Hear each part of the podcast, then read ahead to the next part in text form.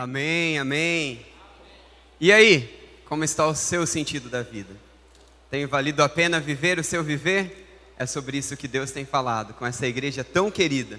E eu me sinto honrado, privilegiado, pelo grande privilégio de pensar essas verdades ricas quando o pastor Ricardo se recupera, se renova nesse tempo de pausa, de férias. Ter o privilégio de compartilhar a palavra de Deus com vocês. Quero apresentar aqueles que estão aqui comigo. Estou muito bem acompanhado aqui, viu, gente? Pedir que vocês se coloquem em pé. Três rapazes muito especiais aqui, homens de Deus. Muito obrigado, uma alegria ter vocês com a gente. Irmãs solteiras, homens de Deus abençoados. obrigado, queridos. Eu vou apanhar deles na saída. Mas bênção, bênção do Senhor. Uma vida, uma vida chamada por Deus para viver e para desfrutar daquilo que Ele tem para nós. Esse Deus que insistentemente vem falando sobre a nossa vida, sobre como nós podemos viver. Eu tenho algo para te perguntar.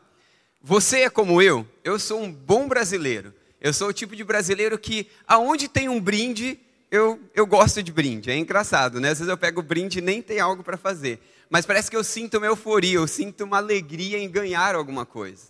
E como bom brasileiro, então, eu gosto sempre de ganhar algo. Alguém saberia me dizer qual o nome de um prêmio muito famoso que se ganha quando alguém se destaca entre todas as pessoas? Tem o Oscar, qual mais? Não ouvi. Prêmio Nobel, tem mais, né? Tem outros prêmios. Mas hoje eu quero falar para vocês, antes de lermos o texto bíblico, sobre um prêmio que eu tenho certeza que você não quer ganhar. E para isso eu vou passar um vídeo rapidinho que mostra para a gente um pouquinho a respeito é, de quem é o tipo de pessoa que ganha esse prêmio e já já a gente volta a conversar. Preste atenção aí comigo. E um homem de 64 anos construiu um foguete movido a vapor no quintal da própria casa. Ele queria provar que a Terra é plana. E segundo ele, o nosso planeta tem a forma de um disco voador. Esse foguete foi lançado no sábado e poucos segundos depois, o sistema de segurança falhou, o objeto explodiu e o final dessa história é triste, o inventor acabou morrendo. Essa aventura trágica aconteceu no deserto da Califórnia.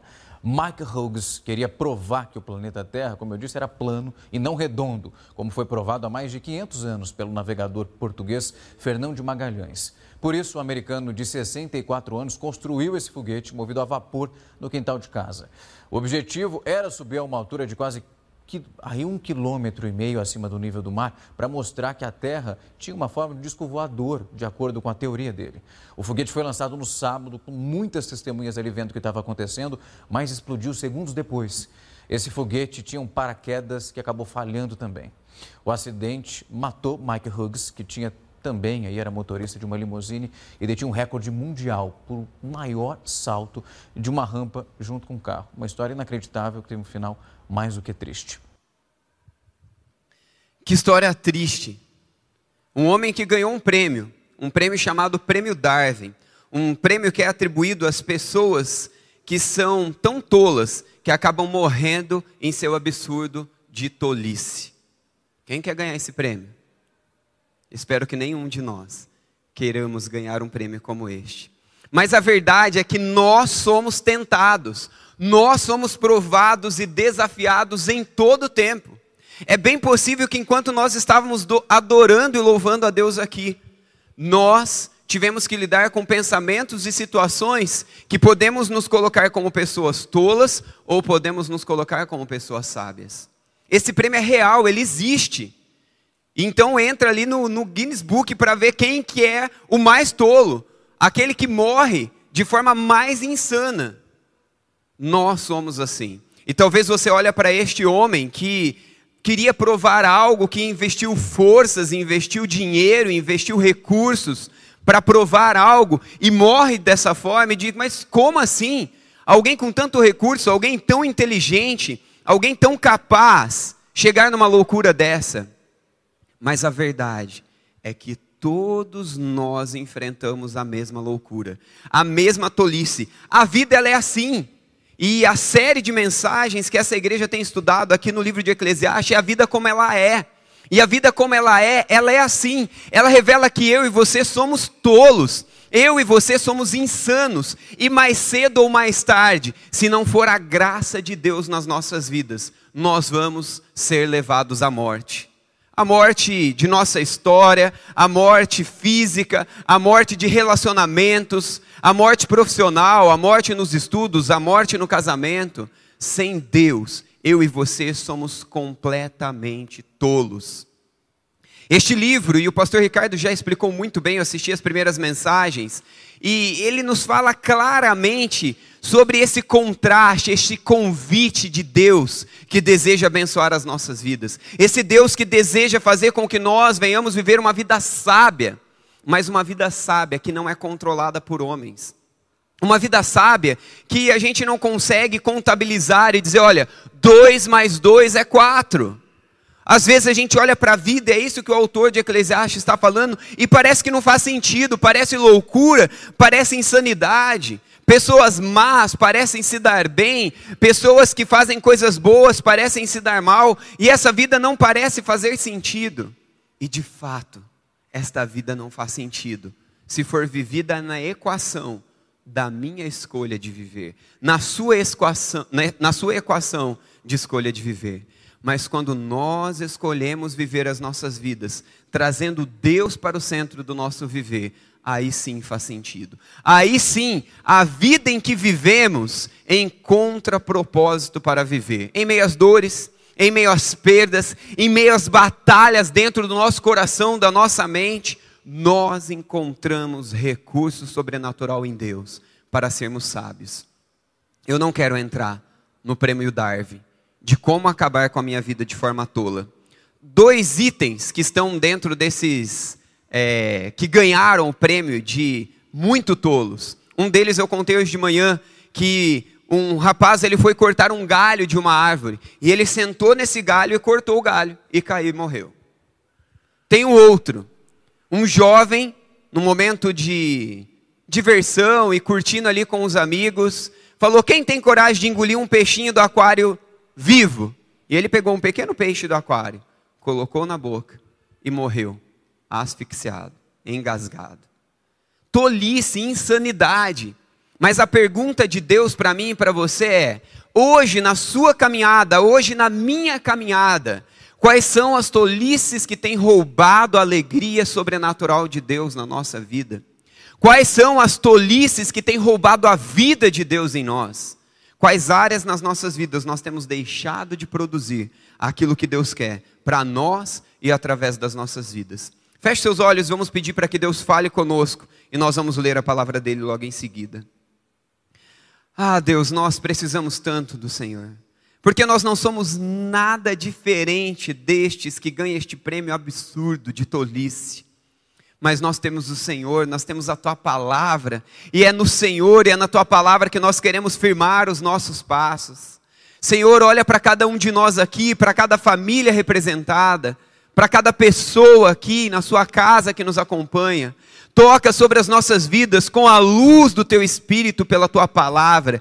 E por favor, ó Deus, tira toda a insanidade, toda a tolice do nosso caminho, trazendo vida, trazendo esperança Abra, Senhor, os nossos olhos, muda os nossos corações e nos ajuda a caminhar em caminhos de sabedoria, de vida e de esperança. Nós precisamos do Senhor. Fala conosco, Deus, em nome de Jesus é o que te pedimos. Amém. Amém. Eu tenho uma tarefa desafiadora, o capítulo todo para a gente aplicar e explicar. Então nós vamos lendo as partes e aí nós vamos dando os temas para cada parte, assim nós vamos ouvindo a voz de Deus para nós. Vamos lá, Eclesiastes capítulo 10, a partir do versículo 1. A palavra de Deus diz assim: se você tem aí, por favor, acesse ou abra e vamos lendo, e assim você vai verificando se o que eu estou falando está aí. Porque se for minha palavra, você vai sair daqui muito tolo, mas se for a palavra de Deus, você vai sair daqui muito abençoado e sábio. Assim como a mosca morta produz mau cheiro e estraga o perfume, também um pouco de insensatez pesa mais do que a sabedoria e a honra. O coração do sábio se inclina para o bem, mas o coração do tolo para o mal.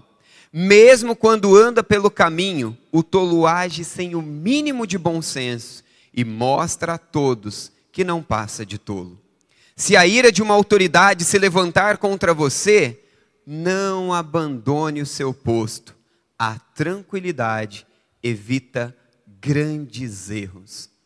O que, que o autor bíblico, Salomão, creio que é Salomão inspirado, está nos dizendo? O que, que a palavra de Deus está nos dizendo aqui? É um convite do Senhor, Criador dos céus, Criador das nossas vidas, que nos convida a uma vida melhor, nos chamando a essa vida como ela é. Qual é a escolha que você vai fazer? A vida ela é assim. A vida é como ela é, cheia de tendências a tolices e insanidades. Esse sou eu, esse é você mas Deus nos chama a uma possibilidade de escolhas diferentes, que mudam a nossa história, que mudam as nossas vidas. Qual é a sua escolha? A primeira palavra nestes versículos é: você deseja estragar com tudo ou se refugiar na sabedoria de Deus? O perfume era algo muito caro e de um valor e de um investimento rico e grandioso aqui no Antigo Testamento. Mas o autor ele faz um contraste que uma única mosca em um perfume caro e de grande valor é capaz de estragar. Qual é a explicação, qual é a analogia para aprendermos aqui? É que às vezes uma única atitude fora da palavra de Deus, uma única escolha longe de Deus, a parte de Deus, que não escolhe Deus para viver, que coloca Deus fora da equação do viver, é suficiente para estragar com tudo. A palavra de Deus vem neste momento para você na sua casa e para mim e para você aqui, nos convidando a um caminho de sabedoria, a uma escolha de vida com Deus, aonde talvez você já estragou com tudo nessa e naquela área da sua vida, mas Deus não é um Deus de condenação. Deus é um Deus de graça que vem em Cristo ao nosso encontro e nos dá a oportunidade de sermos reconstruídos e restaurados. Qual é a sua escolha? estragar com tudo, ou se refugiar em Deus, andar com Deus, caminhar com Deus, depender de Deus, invocar Deus para a sua história. O texto bíblico continua nos dizendo um contraste em atitudes pequenas que destroem tudo. E ele termina ali no versículo 4, nesses versos que nós lemos, sobre mesmo quando autoridades, sejam quaisquer níveis de autoridades, agem conosco com ira ou de forma inadequada, nós podemos manter o bom senso, nós podemos agir com tranquilidade e evitarmos erros. Isso só é possível com Deus. Isso só é possível com Deus, porque naturalmente eu e você, carnalmente, agimos e reagimos pior do que aqueles que agem mal conosco. Será que alguém aqui, ao arrumar-se e vir para a igreja, teve alguma esposa que se estressou e descontrolou? Ou um esposo? Ou um filho? Será que houve um agito? Será que houve um estresse? Quem é você? Aquele que permaneceu equilibrado? Aquele que permaneceu com o Espírito de Deus, com a palavra de Deus? Ou aquele que se descontrolou? E lá no trabalho? E lá na escola? E lá no dia a dia? Quem somos nós? Estes que são tolos e permitem que pequenas coisas destroem e corrompem? Ou estes que se refugiam em Deus e permite que Deus dê vida, esperança? Qual a sua escolha, meu irmão? É o convite de Deus para você, a escolha de convidá-lo para fazer parte da sua vida, ou permitir que as circunstâncias ditem a sua história. Nós acabamos de cantar. Nosso Deus é poderoso. Nosso Deus é poderoso. É este Deus poderoso que faz com que eu e você possamos viver uma vida diferente, uma vida diferente, independente das circunstâncias independente daquilo que está à nossa volta. Mas a palavra de Deus, ela continua falando conosco, a vida como ela é, qual é a sua escolha? Posição e títulos ou valores autênticos? Qual é o extremo que você está? De qual lado você se encontra? Olha só o versículo 5 em diante, eu quero ler e vou destacar, vou dar uma entonação em algumas coisas que eu gostaria que você prestasse atenção. A partir do versículo 5, me acompanhe aí. Há outro mal que vi debaixo do sol, um erro cometido pelos que governam. Tolos são postos em cargos elevados, enquanto ricos ocupam cargos inferiores. Tenho visto servos andando a cavalo e príncipes andando a pé como servos. Quem cava um poço cairá nele. Quem derruba um muro será picado por uma cobra. Quem arranca pedras, com ela se ferirá. Quem racha lenha, se arrisca. Se o machado está cego e a sua lâmina não foi afiada, é preciso golpear com mais força. Agir com sabedoria segura o sucesso. Se a cobra morder antes de ser encantada, para que servirá o encantador? As palavras do sábio lhe trazem benefícios, mas os lábios do insensato destrói. Deixa eu dar uma pausa aqui. Antes que eu não cumpra a, a orientação de ser sábio e prudente e derrubo água em tudo, parei para abrir. É exatamente assim que Deus faz comigo e com você hoje. Às vezes nós estamos tentando viver a vida na nossa própria força, e ao invés de escolhermos valores autênticos, produtividade, realização para os outros, para a glória de Deus e para cada um de nós, nós vamos agindo, procurando status, procurando espaço, procurando títulos, quando na verdade Deus deseja nos fazer viver uma vida que vale a pena. Qual é a sua escolha hoje? É isso que esses versos estão nos convidando. Escolher o caminho do status, do, do se projetar, do, do, ocupar algum lugar para dizer que nós somos alguma coisa, de termos que ser aplaudidos, reconhecidos, admirados. Ou nós somos aqueles que já receberam o valor de Deus, que já receberam de Deus muito mais do que precisam e então vivem de forma produtiva, de forma a servir exatamente isso que os versos iniciais falam. Aqueles que de repente não deveriam estar em, em lugar de evidência, querem se colocar em lugar de evidência. Aqueles que deveriam estar caminhando, talvez ali a pé e descalços, estão se colocando de forma a ostentar, se ostentar. E talvez aqueles que poderiam se ostentar estão de forma simples e humilde, porque reconhece que o valor não está naquilo que nós mostramos ser, mas naquilo que Deus fez por nós. Todos nós somos naturalmente tolos, propensos a viver uma insanidade, a viver uma vida que não faz sentido, a destruir com a nossa história. Mas em Cristo, em Deus, nós somos convidados a escolher com sabedoria, colocar Deus nas nossas vidas, agir dependentes de Deus, reconhecendo a Deus, trazendo este Deus para as nossas vidas, mas ao mesmo tempo tendo essa sabedoria. São várias verdades nestes versículos aqui, e só esses versículos dariam uma mensagem inteira. Então vou tentar ser rápido, mas mostrar para vocês aquilo que estes versos nos ensinam. Primeiro, nós precisamos pensar em quais são as nossas motivações para viver. Motivação para trabalhar, motivação para nos relacionarmos, motivação para servir em casa, para servir no trabalho, para servir na igreja, aqui, ali, lá, em cada ambiente de serviço. Primeiro é isso que o autor está nos chamando a atenção, a motivação pela qual nós fazemos o que fazemos. Às vezes fazemos algo bom, pregar a palavra de Deus é algo bom. Mas se eu não alinhar a minha motivação com Deus, e se eu quiser aparecer aqui, não vai servir nada, vai ser ruim para vocês e ruim para mim. Mas se Deus alinhar a minha motivação e o meu coração e eu quiser compartilhar com vocês a rica verdade de Deus que muda o meu coração, muda a minha vida e muda a vida de vocês, vai ter fruto. É a respeito da motivação que o verso começa a nos dizer, que os versos nos dizem. E então Deus está te chamando a qual é a sua escolha. Deixa eu te dizer, todos nós naturalmente faremos escolhas de motivações erradas. Mas Deus deseja purificar as nossas motivações. O texto bíblico continua e ele vai fazendo aqui algumas analogias e algumas colocações a respeito do contraste entre a insensatez e a sabedoria, e é necessário reconhecermos e buscarmos ser sábios de forma segura, como o versículo 10 já nos convida, a sermos sábios, a sermos prudentes, a, a, a, pararmos e pensarmos antes de fazermos. Eu vou começar explicando o versículo 10, depois eu explico os outros. Se alguém que precisa trabalhar com uma ferramenta, na analogia aqui de um machado, e ele tenta usar o machado e ele não parou, teve uma pausa para afiar e para deixar essa ferramenta útil, ele vai por força, ele vai bater, ele vai fazer, e o final vai ser cansaço e improdutividade.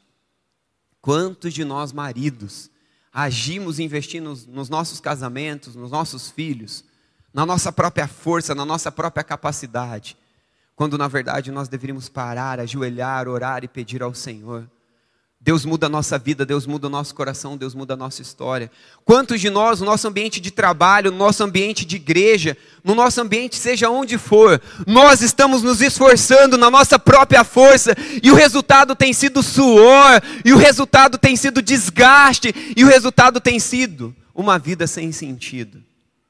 Mas a vida como ela é, é convidada a trazer Deus para a equação, e Deus nos traz sabedoria a pararmos, temos pausa de programação, temos pausa de sabermos que é necessário pausa e dependência de Deus e programação na presença de Deus.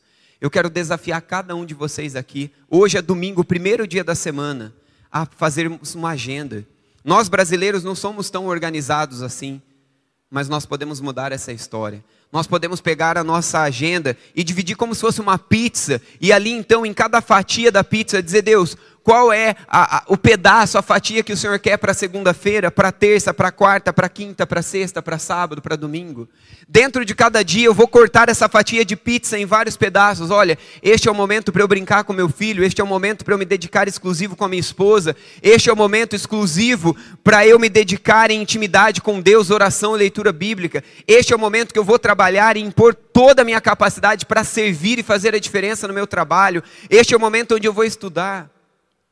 E quando nós fazemos uma agenda, nós nos alinhamos, nós somos prudentes, organizados, nós escolhemos a sabedoria de Deus para o nosso viver. Qual é a sua escolha? Viver por status, viver por motivações erradas, ou realmente no Senhor, caminhar com sabedoria e prudência? Esse é o desafio de Deus para nós. Os versos eles colocam várias analogias e cada uma delas tem um significado.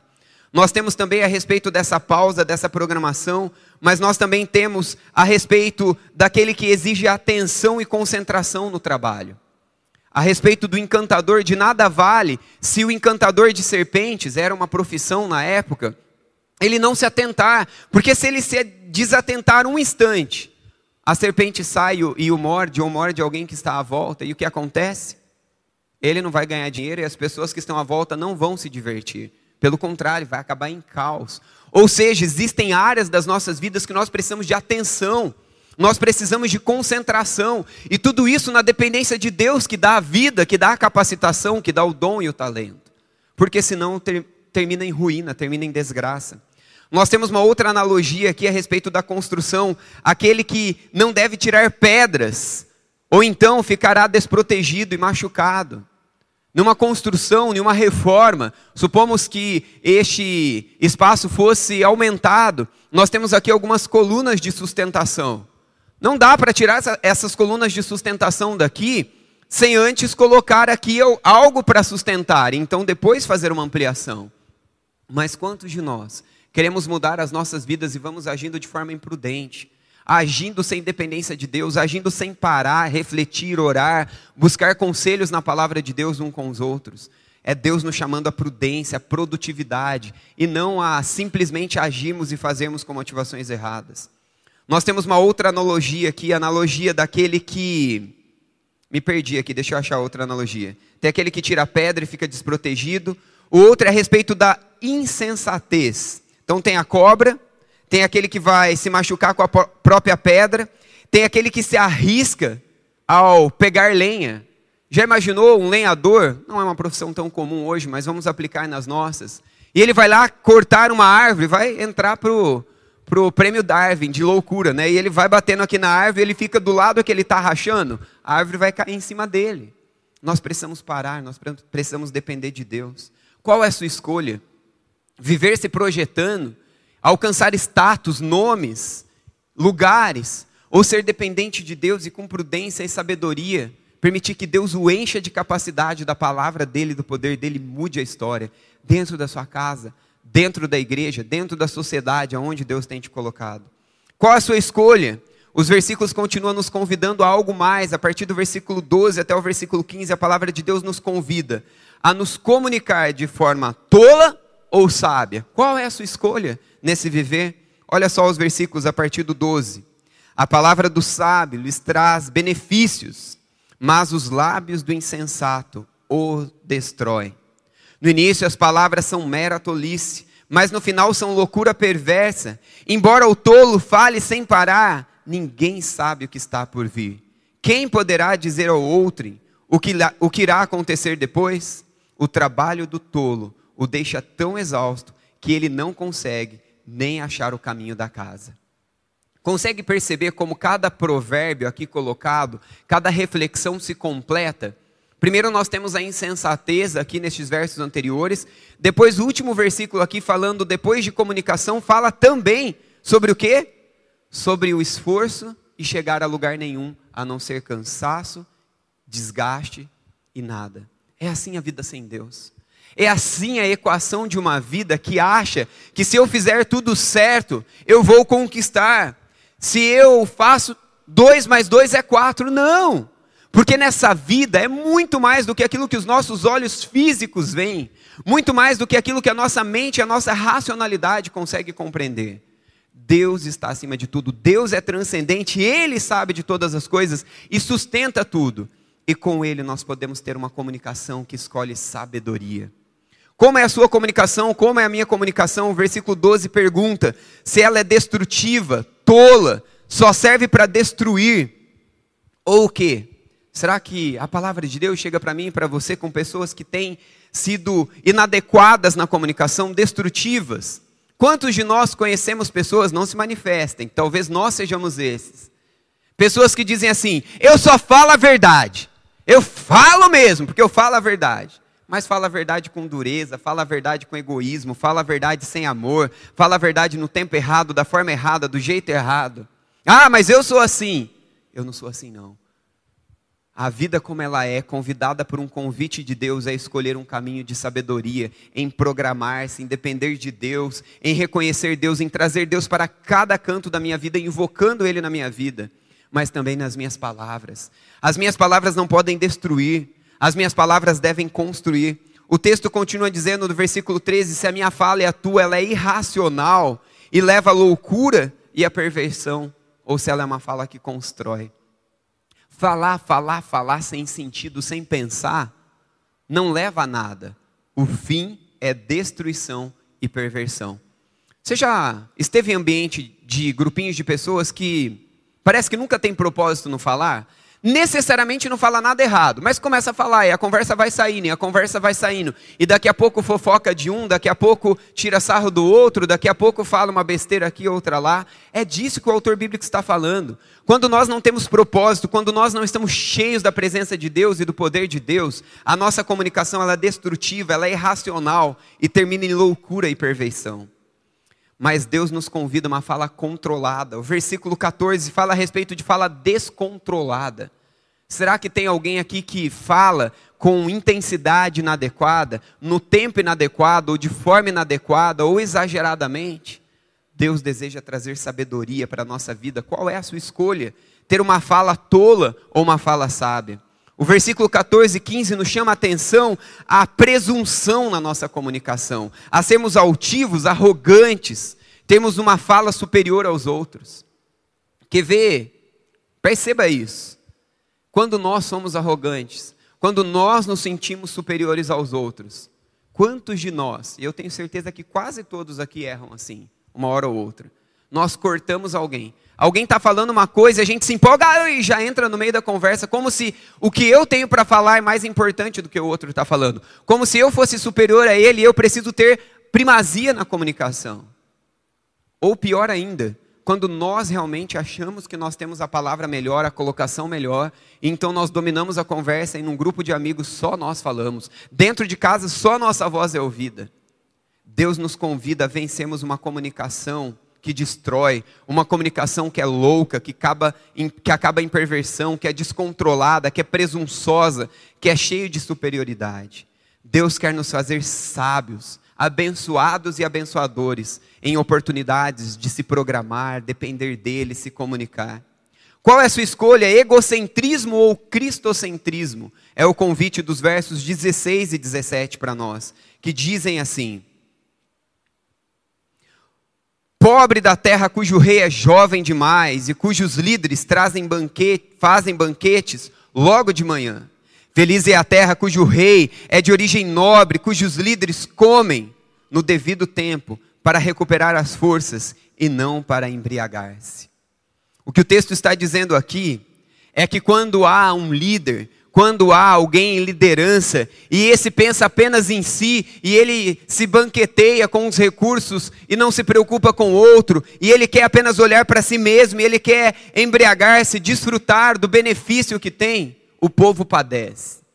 Só que nós ouvimos aqui hoje, nesse convite na palestra do Summit, de que todos nós influenciamos, todos nós, independente se você é líder aqui ou lá, se você é líder dentro da sua casa, no seu trabalho, todos nós temos poder de influência, todos nós influenciamos com as nossas vidas, com as nossas mídias sociais, com as nossas palavras, com as nossas reações.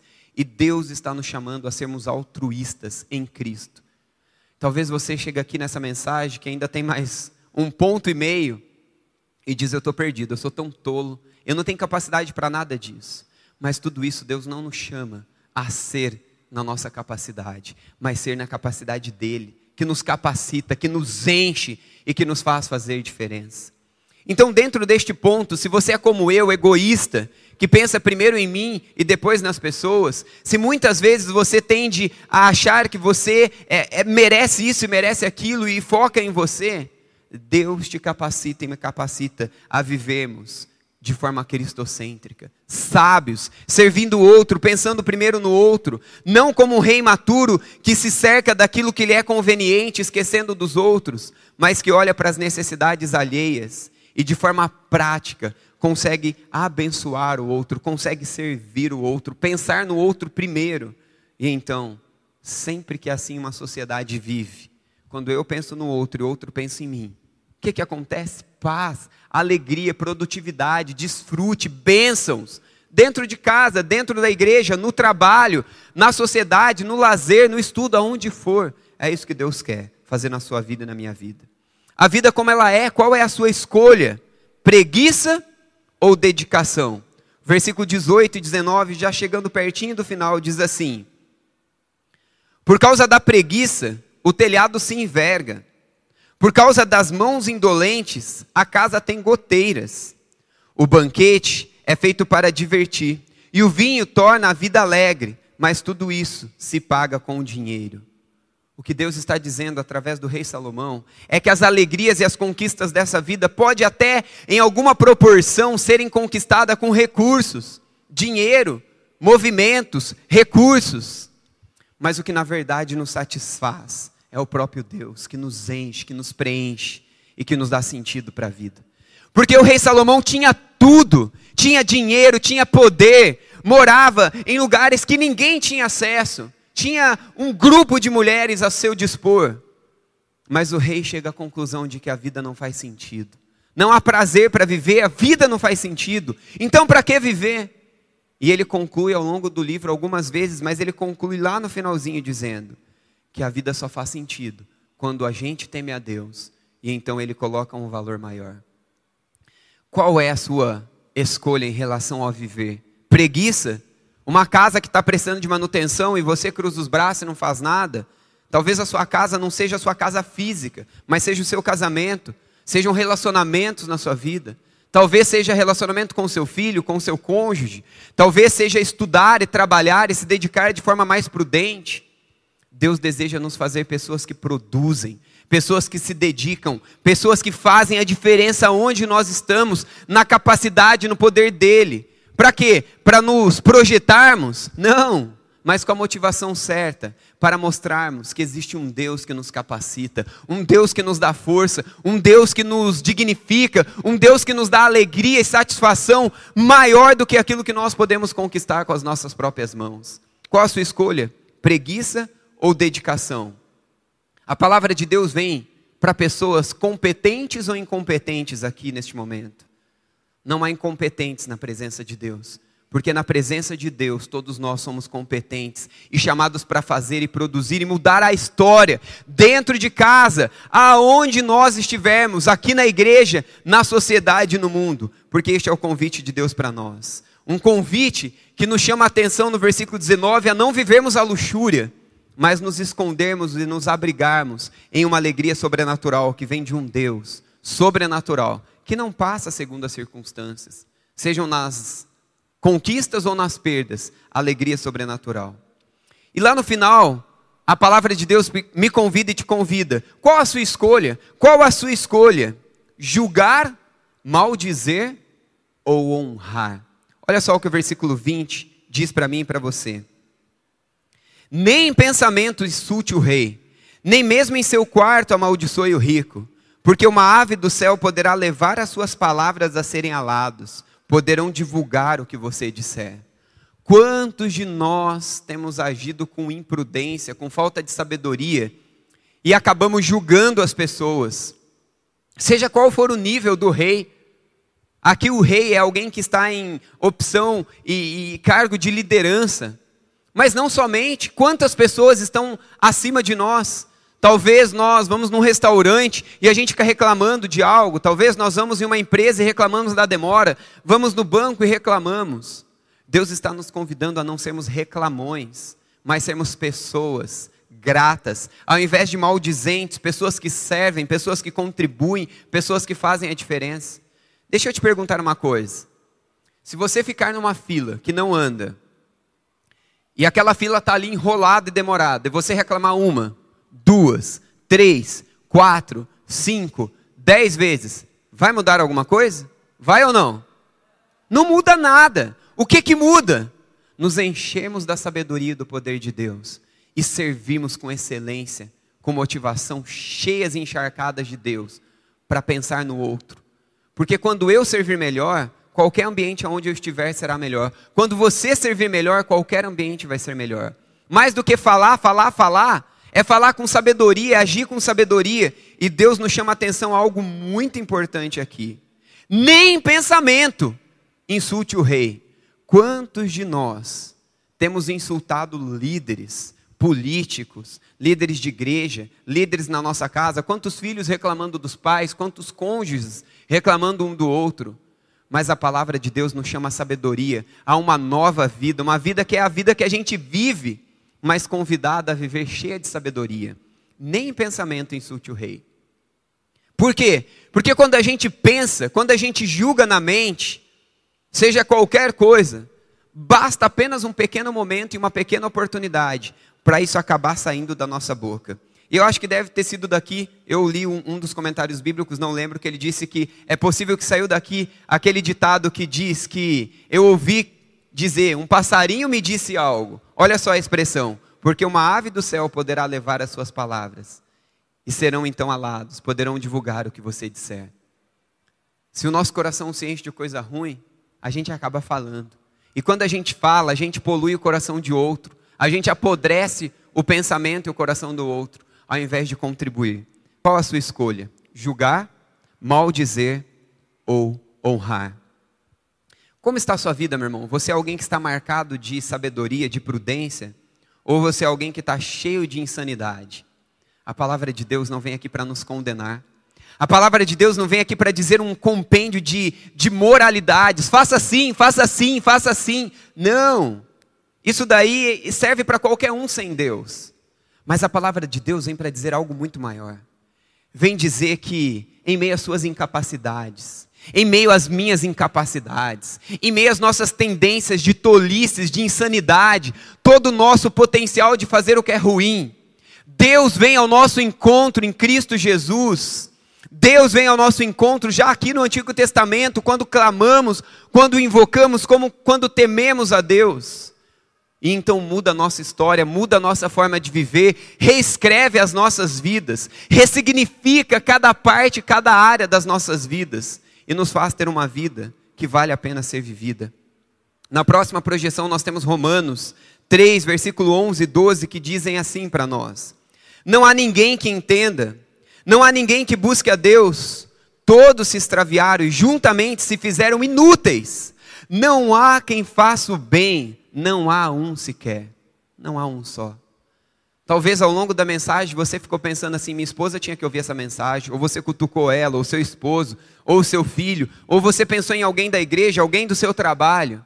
Mas a palavra de Deus está dizendo que não há ninguém que entenda, não há ninguém que busque a Deus, todos se extraviaram e juntamente se fizeram muito bons. Não, se fizeram inúteis.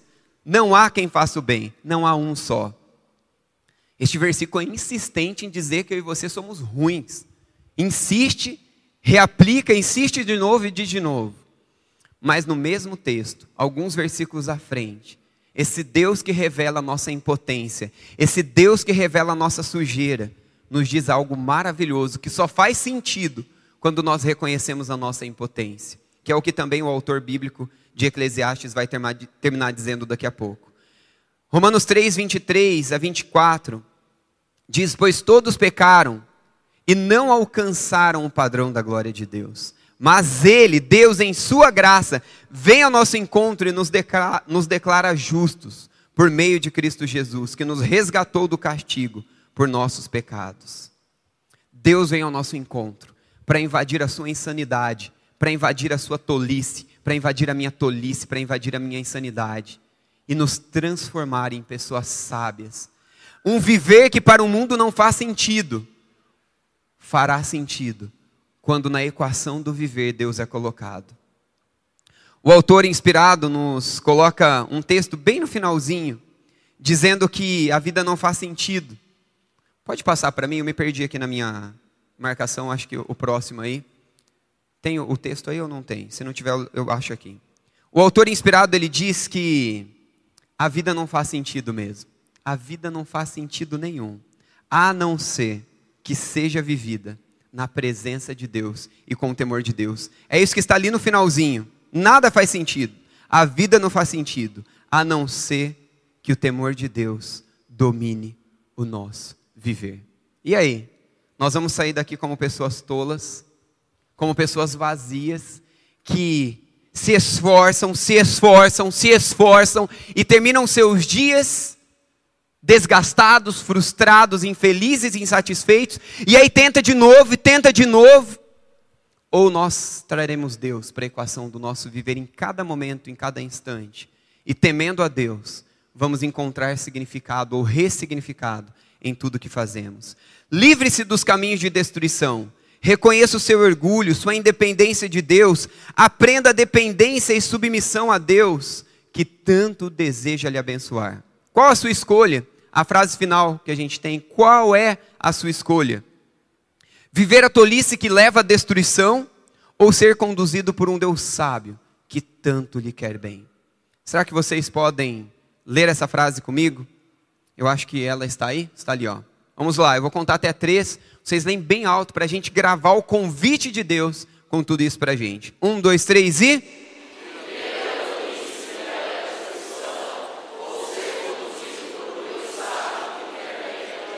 Qual é a sua escolha, meu irmão? Qual é a sua escolha? Eu vou pedir que você feche seus olhos, que você se coloque diante deste Deus grandioso, que revelou para mim e para você que a vida não faz sentido que essa vida comum não faz sentido se não for vivida com Deus. Mas esse Deus deseja invadir a sua vida, deseja invadir a sua história. Nesta vida como ela é. No cantinho, na área do seu viver, aonde você está, como você está. Não tem nada a ver com quem você é, não tem nada a ver com as suas habilidades, não tem nada a ver com as suas capacidades.